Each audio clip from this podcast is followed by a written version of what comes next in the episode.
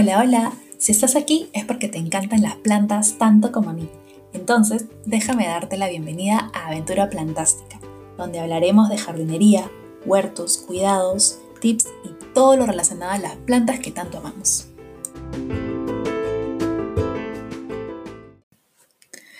Hola, hola. Hoy es domingo de podcast y he preparado una entrevista a una amiga que es capísima en huertas. De hecho, es mi primera entrevista por Zoom, así que por ahí como que por rato se nos iba la señal o se escucha medio mal, pero lo lindo es que también quedó un video donde van a poder ver la huerta de, ella. Y eh, fácil lo subo a Instagram o estoy viendo a dónde para que puedan ver el video de lo que, de lo que salió. Y nada, los dejo con la entrevista.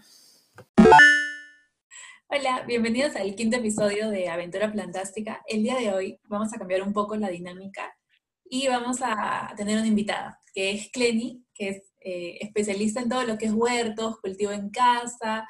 En verdad tiene un canal de YouTube donde explica súper, súper, súper detallado cada cosita para principiantes como yo. Hola, ¿qué tal? Yo soy Cleni, bueno, mi canal de YouTube se llama Loca Plantas y pues hoy día vamos a hablar un poquito sobre biohuertos, huertos en la ciudad de cemento, etcétera. Este, bueno, para empezar, yo quería hacerte como que unas preguntas puntuales. Porque ya está bien. No es fácil empezar un huerto en casa y a veces es como que una excusa decir que tenemos poquito espacio, ¿no? Un balconcito, una ventana. Entonces, ¿cómo fue que tú empezaste y decidiste tener tu propio huerto? ¿Cómo así? ¿Y cómo llegaste a tener tu super así de verde? ¿En cuánto tiempo? A ver, este proyecto inició porque, uno, porque a mí me gustaban muchísimo las plantas, era como que un momento de relajación de un día de estrés que he tenido, no sé, limpiarlas, cuidarlas, era como que, ah, qué relajación pero también inició por el mismo hecho de que yo soy muy exquisita con las verduras, soy como un conejo, me gusta comer muchas verduras. Y el detalle era que siempre que voy al mercado terminaba peleando con las caseras porque me vendían eh, verduras machucadas, verduras que no eran su temporada, que estaban amarillas, que no estaban verdes, y cuando yo las comía en ensalada, no sabían tan ricas. Entonces era siempre esa pelea de, de, ir al mercado y escoger las verduras y que el sabor es distinto y que no me puedo comer las cáscaras de algunas verduras, que tengo que lavarlas, que tengo que desinfectarlas, que el, que el pesticida, que el químico. Entonces era como que, entonces, ¿qué me voy a comer? ¿Me entiendes? Era como un fastidio de un reclamo de que no hay nada que, que puedas comerte por completo porque todo está este químicas. Entonces, ay, me daba cólera y decía, si yo tuviese mi huerto, no estaría sufriendo esto. Y entonces de eso nació la idea de que quiero tener mi huerto, quiero plantar y quiero tener mi comida. Eso fue más que todo lo que me impulsó a tener un huerto. Yo planto donde hay espacio. A mí no me interesa este, a un espacio pequeño, tiene que haber plantitas. Igual. Y por ejemplo, ¿qué recomendaciones les das a quienes tienen un espacio pequeño? A las personas que tienen espacio pequeño, yo siempre he dicho que un maceto huerto cabe donde sea, o sea, no necesitas un metro, un medio metro cerca de la ventana, se pueden cultivar, o sea, una cajita, por ejemplo, similar a las que están atrás mío, que son cajitas, digamos, de reciclaje de frutas, ahí puedes caber bastante comida, no sé si ven ahí atrás mío, hay como un bosquecito Ahí hay, por ejemplo, acelgas, hay lechuga, hay rúcula, hay rabanitos. Entonces, es un espacio súper pequeño, pero hay mucho alimento. Y lo mismo que ven ahí al fondo, hay un montón de beterragas, hay lechugas. Entonces, yo siento que el tema del espacio es lo menos, ¿me entiendes? Es como que la excusa básica de las personas que dicen, no tengo espacio y, y no puedo cultivar. Y eso es mentira, o sea, no necesitas tanto espacio, lo que sí necesitas es las ganas, obviamente, de hacer algo, porque si a ti no te nace, pues, ¿cómo vas a hacer algo si no te nace o no tienes las ganas de hacerlo? Entonces, el espacio es lo de menos, por eso, si tú te pones creativo, se puede cultivar en botellitas, ¿me entiendes? Y no hay ningún problema. Por ejemplo, algo que a mí me pasa cuando empecé a poner semillas es que puse todas las semillas que tenía de pimiento. Agarré un pimiento, las saqué, puse todas y es como que tenía tres almácigos de pimientos. Entonces, ¿cómo haces para organizarte? ¿Qué sembrar? Qué, no, ¿Qué cantidad? Porque yo me excedí, yo puse todo lo de pimiento, todo lo de tomate, todo, y es como que, y obviamente colapsé. Claro, en ese caso de sembrar en tema de la semilla, yo me organizo más o menos cuánto es lo que yo voy a consumir y dependiendo a eso es lo que siembro, porque si yo siembro de toda la huerta solo tomates, eh, no voy a comer pimiento, no voy a comer este calabacín, no voy a comer este pepinillo, no voy a comer lechuga, ¿por qué? Porque todo va a ocupar los tomates. Entonces, yo pongo entre 10, 10 semillas, 5 semillas o este mínimo este dos vasitos de semillas de las cuales pongo tres semillas entonces ahí ya tengo como cinco plantas seis plantas entonces lo que yo sí hago es sucesión de cultivos por ejemplo eh, quiero cultivar zanahorias todo el año entonces mensualmente voy haciendo semilleros de zanahoria y a las que voy cosechando voy sembrando, voy cosechando, voy sembrando. Entonces nunca me quedo sin zanahoria. Lo mismo con las beterragas, lo mismo con las lechugas, hago siembra escalonada. Entonces, nunca hago de porrazo los semilleros porque me voy a quedar con demasiada productividad y, y esas plantines no van a crecer porque, uno, no hay espacio, dos, estamos en la ciudad y tres, no estamos en un campo donde la podemos, no sé, distribuir en cualquier rincón y puedan crecer. Aquí la nutrición a la plantita la tenemos que dar nosotros y también el cuidado y también el espacio. Entonces, yo creo que lo recomendable con el tema de semillas, como para ahorrar semillas, porque también cuesta, si no lo has sacado tus propias semillas, eso vas a tener que comprarlo. Entonces, lo más recomendable es plantar lo que vas a consumir. Y obviamente un, semillero de más te haces por si se te muere, como precaución.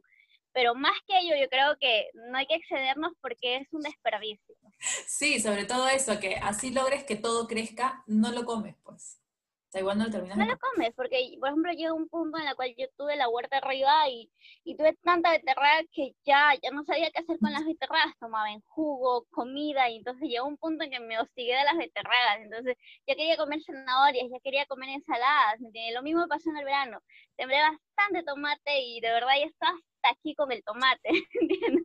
Entonces suele pasar eso cuando, cuando vives en la ciudad y cultivas demás, entonces si tú eres solo o vives con, con, tu familia, pues no lo logran consumir absolutamente todo, porque la plantita una vez que dé producción no para hasta que termine su temporada, entonces te da, te da, te da, y tú dices, ¿y ahora qué hago con esto? ¿Me entiendes?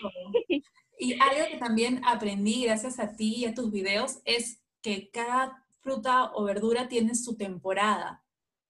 O sea, yo, yo, sembraba cualquier cosa en cualquier época y no necesariamente. Entonces, eso también, si nos puedes explicar un poquito. Claro, el detalle es, por ejemplo, mira, nosotros estamos en el Perú, Perú o sea, Perú, nuestro continente, eh, estamos nosotros estamos en el hemisferio sur cruzando la línea del Ecuador, etc. Entonces, nosotros que son Latinoamérica generalmente están en el hemisferio sur y lo que están en el hemisferio norte es México, España, casi parte de Europa, Canadá y todos Estados Unidos, todos están en el hemisferio norte. Entonces, nosotros no podemos confundir su clima con nuestro clima. Nuestro clima es un poco, bueno, en el caso de Lima, porque Perú también tenemos como 13 microclimas. 13 pisos, para hacerles entender un poco de geografía, ecología, agricultura urbana, es demasiado complicado, entonces no vamos a hacer muchos rollos. Así de simple, te partes en cuatro estaciones, primavera, verano, otoño, invierno, y con eso te manejas de la mejor manera. Y pues que plantes en su temporada, porque si tú plantas, por ejemplo, un tomate en invierno, sí va a dar, pero el sabor y los frutos no van a ser lo mismo. Es el detalle. Por ejemplo, Lima tiene un clima desértico, desértico, que es un clima cálido, neutral, pero el detalle es que en el invierno, por ejemplo, la humedad sube a un 80, a un 90%. ¿Y qué pasa? Nos llenamos de hongos. Nos llenamos tanto de hongos que decimos, ¿qué hago con el oidio? ¿Qué hago con el mildio? ¿Qué hago con la roya? Entonces nos llenamos de hongos que nos desesperamos y vemos como si hubiese caído nieve porque todas las plantitas se ponen blancas. y entonces ese es el ah, detalle cuando plantas a las plantitas que no son de su temporada, las plagas lo van a atacar de una manera que tú ni te imaginas. Entonces, ese es el detalle de, plantar las plantitas según su temporada. Aparte también es el tema de la producción. Por ejemplo, un tomate no te va a saber tan rico, tan dulce, tan jugoso como en verano que en invierno. En invierno va a ser un poquito más agrio, más aguado. El sabor no va a ser lo mismo. ¿Por qué? Porque el tomate, por ejemplo, necesita 8 horas de sol diario. Entonces, en invierno, ¿qué eso le vas a dar? Ningún. Entonces, son cosas imposibles. Por ejemplo, la lechuga. La lechuga se puede cultivar todo el año, pero su temporada especial es el invierno. ¿Por qué? Porque a la lechuga le gusta la luz. Sí, la luz, más no el sol, son cosas muy diferentes. Una cosa es luz y otra cosa es sol y calor. Entonces, la luz y el calor más que todo le gusta a las plantitas, por ejemplo, berenjena, ají, tomate, pimientas, este, calabacín, eh, pepinillo. A todas ellas les encanta la luz y el calor. Pero hay plantitas que les gusta la temperatura fría, como el habas, la alvejita, eh, las acelgas, el, eh, un montón de... Las hojas. De verduras. ¿Por qué? Sí, las hojas. Porque a ellos les das un poquito de calor y un poquito de sol y dicen, me desmayo, me muero. Por ejemplo, ya salió un poquito el sol y hay algunas hojitas que estaban así súper levantaditas y están como que, ay, me voy. No, o sea, las mismas plantas te avisan que no les gusta eh, el, calor, ¿me entiendes? Mira el fondo, tú ves la, las sí. cerradas, están no quiero, no me gusta, o sea, ya es suficiente, está demasiado caliente. Entonces, las plantas solitas te avisan más o menos qué tipo de clima les gusta. Ahora, por ejemplo, yo puedo cultivar aquí en Lima todo el año si deseo verduras de hoja, beterraga, sí lo puedo hacer, pero le tendría que poner un, este, un protección, o sea, una malla sombra, con una malla geotextil, etcétera, que deje pasar la luz el, y el sol también, más no el calor, porque a las hojitas el calor los, o sea, no se verían unas hojitas así hermosas para arriba, sino súper arrugaditas y le daría la plaga. Entonces, es el detalle. La gente se queja mucho por el tema de las plagas. Entonces, yo digo, o sea, yo no tengo problemas de plagas. O sea, una hormiguita, una oruguita por ahí, pero bueno, ya es biodiversidad, ¿no? O sea, esto de aquí de las plantas no me pertenece a mí, le pertenece primero a los insectos, primero a ellos. Yo llegué después, entonces compartir un poquito más no me va a hacer daño. Las puedo controlar, sí, pero hay formas de, de cultivar, por ejemplo, de la biodiversidad cuando yo hablo de biodiversidad, eh, la gente me dice, ay, estás loca, somos una ciudad, o sea, ubícate. Y yo, oye, biodiversidad se trata de tener plantas aromáticas, eh, flores, de eso se trata la biodiversidad. Cosa que eso, atraen polinizadores, atraen eh, insectos que son depredadores de algunas plagas y enfermedades que las plantitas tengan. Entonces, si no, no quieres tener plagas en tu huerto, ya sea en la estación que tengas, que te encuentres, tienes que tener flores, flores como caléndulas, tajetes, pensamientos. Hay un montón de flores que son muy, muy beneficiosas para el huerto. Y la también, ruda también aromáticas. Creo que aromáticas como... la ruda es... Dime. Creo que la... ruda es una... Sí, que aleja todos los bichitos que hay por ahí. Claro.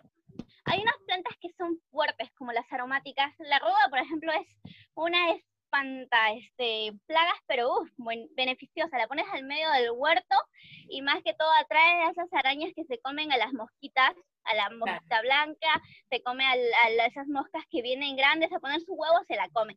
Entonces, las arañas también son buenas en el huerto. Hay unas arañas que son tipo tigre, que no te pican, por cierto, que hacen grandes y están ahí en la ruda, solitas, y no te pican. Ah, yo he tenido a Snappy, que era una mascota que lo habíamos adoptado ahí ¿Qué? arriba. ¡Qué loco!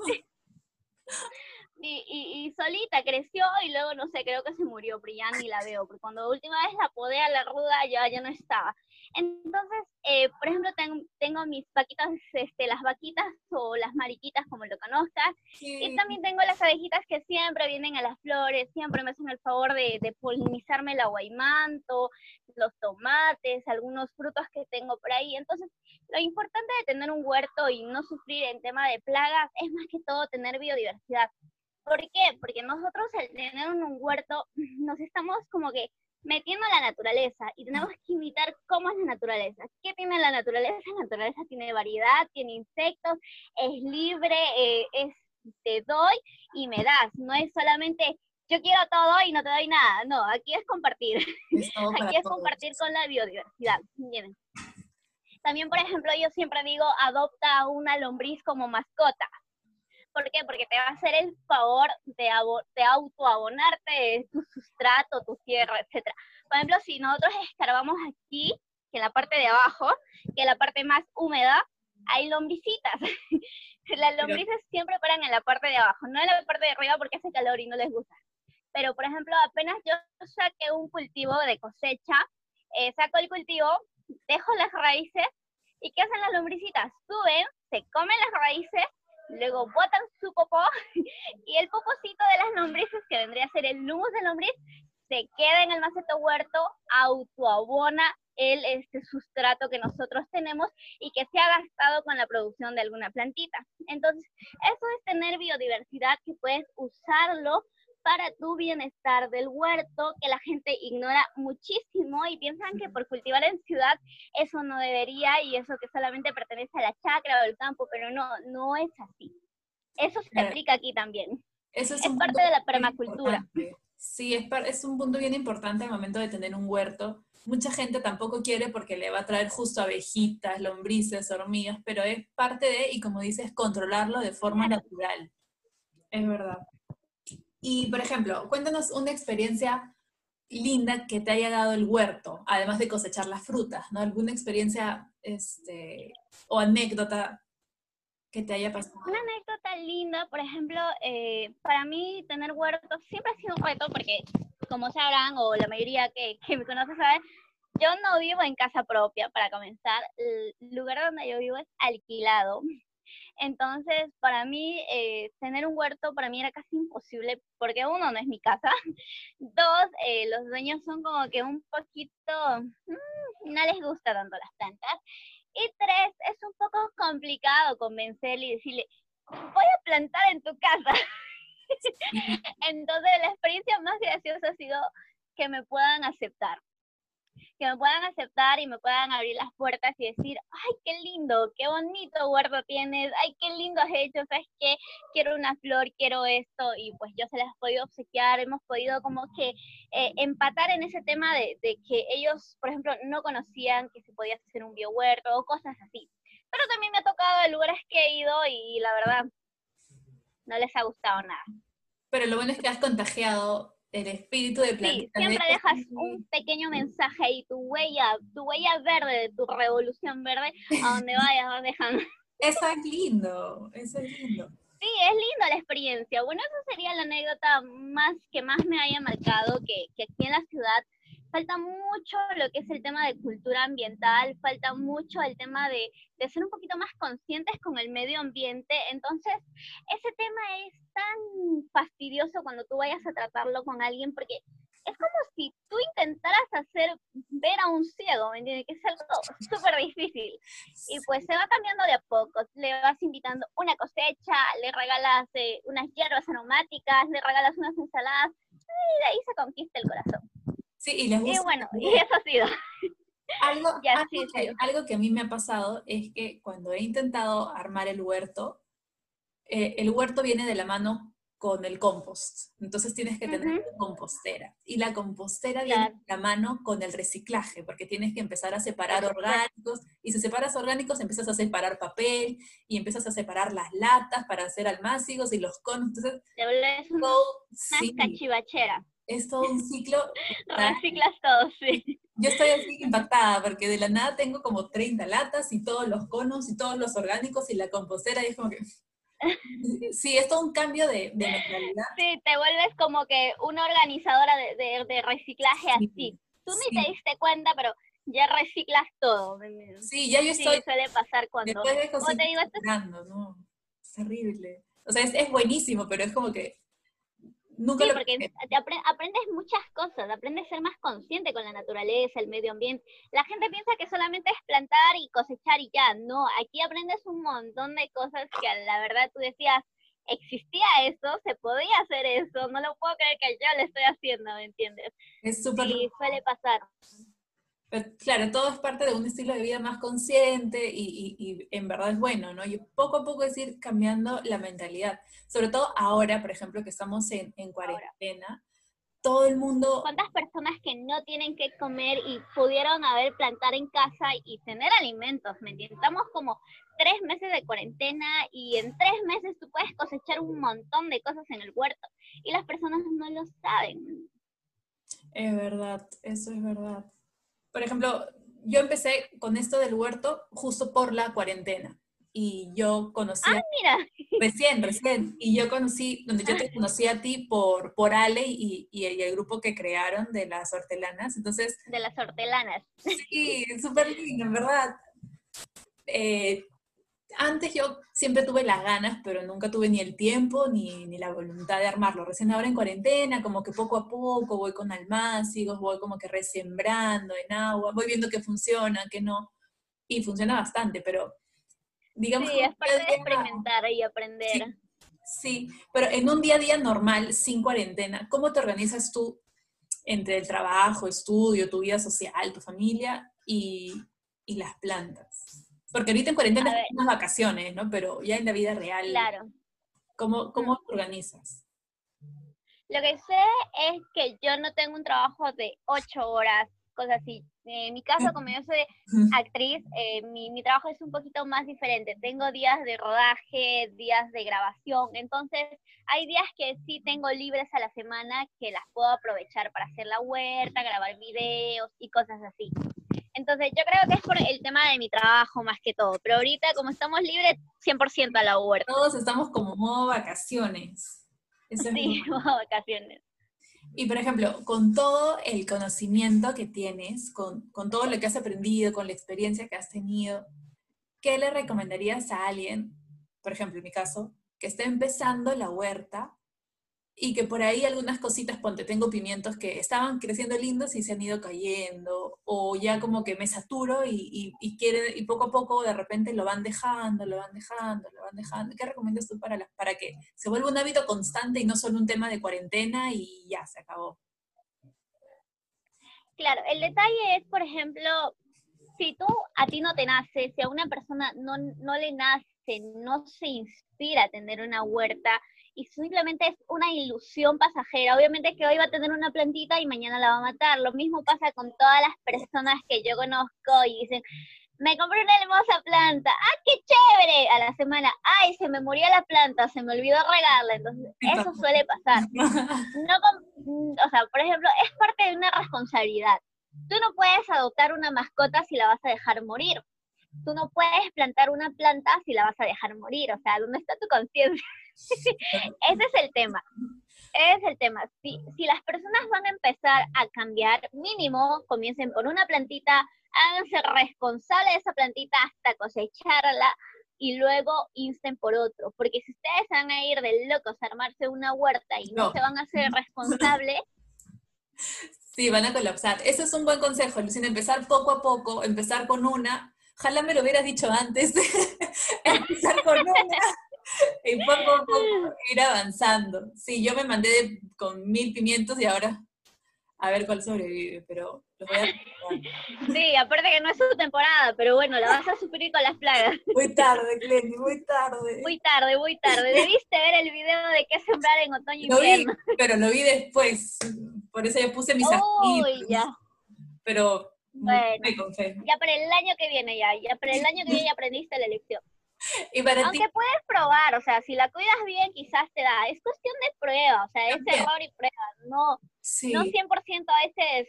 No vas a tener los pimentones de verano, los pimentones de a principios de otoño, pero vas a tener unos pimentoncitos. Normal. ¿Cuál ha sido la prueba más difícil que, has tenido con el huerto? O sea, muy, muy, muy aparte de que, de que, lo, de que los dueños del, del, del departamento no querían, por ejemplo, pero algún invierno súper fuerte que haya querido como que bajarse todo? Más que todo, mis problemas aquí en Lima ha sido el verano y el invierno.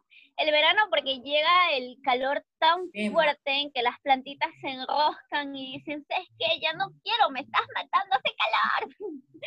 Entonces Soli se pone muy triste, muy mustia, se quieren morir, o sea, están vivas, están dando los frutos, pero no ves follaje, no ves hojas, y a ti te parte el corazón y de que está haciendo mal. Pero se soluciona con una malla sombra y vuelven a crecer. Entonces, es más que todo el verano, es por el calor excesivo. Entonces ahí aprendí a ponerles acolchadito para proteger la, la humedad y las plantitas no sufran. Ah, aprendí a ponerle una malla sombra por el excesivo calor y ellas este, puede entrar en la luz puede entrar el sol, más no el calor bochornoso que es lo que daña las plantas. Y en el invierno aprendí más que todo este, controlar el tema de los hongos y de la humedad. O sea, aprendí a usar, no sé si conoces la tierra de diatomeas. Sí, he escuchado, sí, sí, sí. Ya, entonces es, por ejemplo, una tierra que te ayuda muchísimo con el tema de los hongos. O sea, por ejemplo, el, hay hongos que te pueden salir en el sustrato, pero es parte de la biodiversidad pero hay hongos como el mildio, el oidio, entonces esos, esos no son hongos como la gente conoce, son enfermedades por el nivel de la humedad que sube al 80 al 90% aquí en la ciudad. Se crece moho y empieza la, la, enfermedad de los hongos. Entonces aprendí a usar tierra de diatomeas alrededor de las plantitas, eso les ayuda un montón. Y también usar como que azufre, azufre en polvo, le echas así como talquito a las plantitas por encima solucionado. Es el tema más que todo del invierno. Sí, es un ticket, uff, funciona un montón. Entonces, eh, yo ahorita estamos en pleno invierno y las hojitas están, pero súper limpias. Sí. Súper verdes.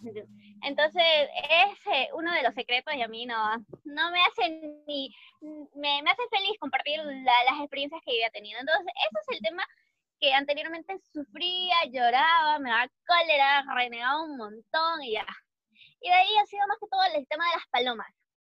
Las, palomas, y se comen mis tomates, por Dios. Las palomas. Entonces en verano era como, ay, mis tomates. Y en invierno son, ay, mis beterragas. O sea, se comen las hojas y una que otra beterraga sacan, pero que no esté en bosque ya solamente pican las hojas. Pero luego digo, ay, ya pobrecitas, también necesitan comer ya, que coman un poco, ¿no? Solo las ¿Qué se hacen? Sí, porque ni al espantapájaro les hace caso. Sí, también he puesto, he puesto, rueditas de colores y por ahí nunca falta la besada que igual entra. Sí. Sí, entra, pero es parte de la diversidad. ¿Qué se va a hacer? Se tiene que compartir. Porque si te pones modo egoísta, vienen y te lo bajan todo. Sí, con más colores. Peor, así que si no puedes con ellos, únete a ellos. Y hablando de únete a ellos, mira ahí una paloma. Ahí está bien, te está esperando. Y todavía me está mirando y dice, ¿a qué hora te vas? Quiero picar unos acelgas. Ya vio, ya. Sí, ya me vio, ya me vio. Están en todos lados las palomas. Eso es verdad. Ahorita sí, están en todos lados. ¿Y cómo te animaste a abrir un canal de YouTube? El tema del canal de YouTube nació de verdad así, de manera espontánea. Eh, me ayudaron varias personas como Cosas de Jardín, como Vida Verde, una chica que es blogger de, España. Ellas me decían, tienes un canal bonito, este, tienes este, un contenido bonito, ¿por qué no, no te animas a abrir un canal de YouTube? Y yo le decía, no, no sé editar, no sé nada, absolutamente nada de eso, no sé grabar, entonces dije, me voy a morar un mundo en hacer esos temas. Y de ahí dije, ¿y por qué no? Puedo ir aprendiendo poco a poco. Entonces, y así me animé y dije, y aparte de eso, eh, también habría personas que se puedan inspirar o les pueda gustar el contenido e iniciar una huerta en una ciudad de cemento. Dije, ok, me encanta la idea, hay que comenzarlo. Y así me empecé a abrir mi primer video que yo siento que este, este es fatal porque no sabía ecualizar, el audio me fue fatal y todo, y empecé a aprender luego de a poco. Pero, sí, lo mismo con la edición, lo mismo con la producción, con todo. Pero es súper es súper chévere, porque de hecho yo, claro, yo, yo sigo al de Cosas del Jardín, este, algunas también eh, chicas que hacen videos, pero desde España, desde México, y no es igual a alguien que te dice las condiciones de tu país y sobre todo de tu ciudad. Entonces, eso es cierto. Un montón sobre todo cuando hacen los calendarios de siembra, eh, en Cosas del Jardín ponen este, siembra en marzo, pero aquí no sé si es igual o no. Ah. Entonces, prefiero siempre... Ese es el detalle, el clima varía muchísimo. Sí, eso es un... O sea, para mí es... O sea, cuando me dijiste que tenías este canal fue como que... Ah, fue el cielo porque ibas a hacer los temas con referencia a algo específico de acá. Entonces era como que un golazo, pues eso ayuda un montón. No, no, no, Sí, aparte aquí en Perú no veo muchos este, youtubers. Pensé que yo iba a ser ah, una más, bueno, de, de, personas que, que, inspiran a hacer plantas, a hacer huertas aquí en Perú, pero eh, vi y era la única y dije, ¡ay, me siento sola! Pionera. Sí, no hay. Sí, porque no hay, no hay. Hay, hay más contenido de belleza, de, sí, de cosas así, pero no hay de un tema tan puntual que pueda ayudar, no sé, como que ayudar a las personas o cambiar así, de ser más conscientes con el medio ambiente, no hay. Entonces digo, al principio cuando inicié esto de lo del YouTube era como que una burla para para este, mis compañeros, para los compañeros del arte, porque decían, oye, ¿qué hace una actriz eh, haciendo chakra? Y yo era como que, ay, qué ignorancia, qué ignorancia. En su huerto, obvio. Me fastidiaban por mis, por mis manitos, me decían, oye, se te van a quebrar las manitos, y me fastidiaban así, y era como que, ¿es en serio? qué gente más básica, decía, pero ya luego dije, ay, ¿sabes qué? Eso es algo que a mí me gusta y ya, le decía. Sí, pero de ahí ya, este, la comunidad está creciendo de a poco, tampoco somos muchos, pero aprecia a las personas que están suscritas y bueno, poco a poco se irá creando una comunidad más grande. Es un proceso, es un proceso, de hecho. Es un proceso. El ir encontrando las personas que les guste y contagiar, y así sea una a la que llegues, el saber que ya le contagiaste y le metiste el chip de tener su huerta. Felicidad. Sí, es un montón. Y ahora este, te vas de Lima. Sí, pero... Sí.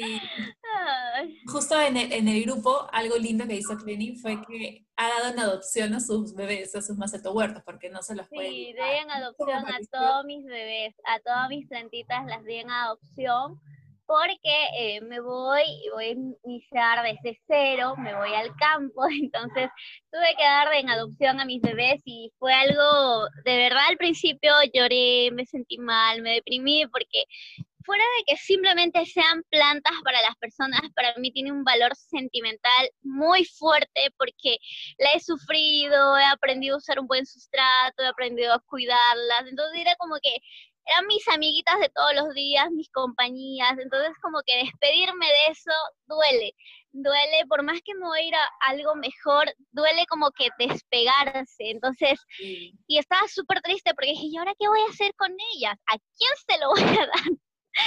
Entonces eh, le dije a las chicas, las chicas las adoptaron y de verdad yo estaba llorando de felicidad, llorando de felicidad que la hayan podido adoptar y que la vayan a cuidar. Eso me parece un gesto bien, bien, bien lindo, darlas como que en, el grupo, chicas, mis plantitas, ¿quién las quiere? Y yo estoy segura que todas se van a ir a buenas manos porque todas tienen su... Sí, por cierto, ¿tú adoptaste o no adoptaste de las mis bebés? No, a ninguna todavía. Primero por el tema de la por el tema de la movilidad y segundo porque estoy pidiendo con mis 50 mil pimientos.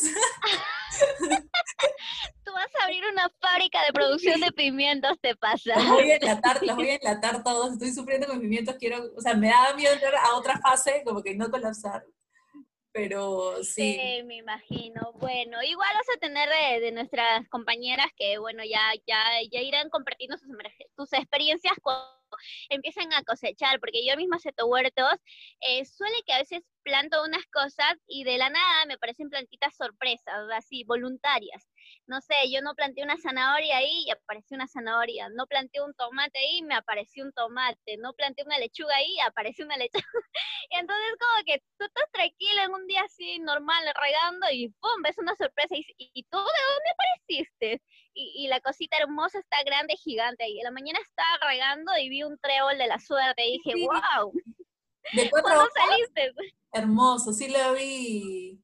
Sí, esta vez también es bonito, ¿no? Que a veces pasan cosas que no tenías previstas y esas plantitas involuntarias son las que crecen mucho mejor que la que, que, la que habías planeado. Sí. Eso también pasa siempre. Sí. Suele pasar las plantitas sorpresa. Bueno, eso es parte de la naturaleza. La naturaleza siempre te va a sorprender. Sí. Y ya para terminar, ¿algo más que quieras agregar? Algo más que quiera agregar, pues bueno, si van a tener huertas en casa, eh, no se olviden lo importante que es hacer compost, porque eso va a ser el abono que van a usar para poder abonar a sus plantitas. Y también el tema de que tengan lombrices en cada maceto huerto, porque eso va a ayudar a autoabonar a las plantas y va a ser microorganismos que van a sumar a las plantitas. Muchos me preguntan que cuál es mi secreto para que mis plantas sean gigantes, para que sean grandes, para que siempre esté cosechando. Y no hay otro secreto que el sustrato, mis lombrices, el acolchado, el cuidado de riego y nada más. Ese es todo el secreto. Entonces, no hay secretos, no hay trucos, simplemente es el cuidado que tú le das y el amor las plantas es como, es como una energía, es como que si vivieran de, de tu energía. Si tú siempre las estás tratando, las estás cuidando, son como unos seres vivos. Por más que te lo vas a comer, no creer eso. Pero sí, sienten tu energía. ¿Y cada cuánto riegas tu huerta, verdad? Ahora, por ejemplo, en invierno, ¿cada cuánto la riegas? en invierno generalmente, al, al ser la humedad súper alta, no se riega porque tendrías, tendrías hongos. Entonces, la técnica, la técnica del dedito, coges tu dedito, metes al sustrato y si ves que sale así, esto está húmedo, no necesita agua. se ve Metes el dedito, metes un palito, lo que sea, y sacas tu dedito y está seco, agüita. Pero en invierno más que todo se riega una vez a la semana o una vez a los 15 días, hasta una vez al mes, pero dependiendo, o sea, tendrías que tocar tu sustrato y ver qué tal está. Porque eh, la gente eh, confunde mucho con el tema de riego y las plantas se mueren más a veces por el tema de que lo riegas que sin que lo riegues. Entonces, ese es el, tema, es un tema peligroso porque hay gente que riega mucho a las plantas y se muere. Todos los días con la manguera y no, pues. Y no, no es No funciona así, en verdad. No, no funciona así. Y bueno, entonces eso sería todo. Por favor, dinos tus redes sociales, tu canal de YouTube, tu Instagram. Bueno, en mi Instagram estoy como Clenny Barrueta, en mi canal de YouTube estoy como la loca plantas, porque ese apodo es la que me pusieron, entonces me quedé con ese apodo. Y este, ¿qué más? Mi canal y nada, eso es todo. Esas son las dos redes sociales que manejo más, el Instagram y el YouTube.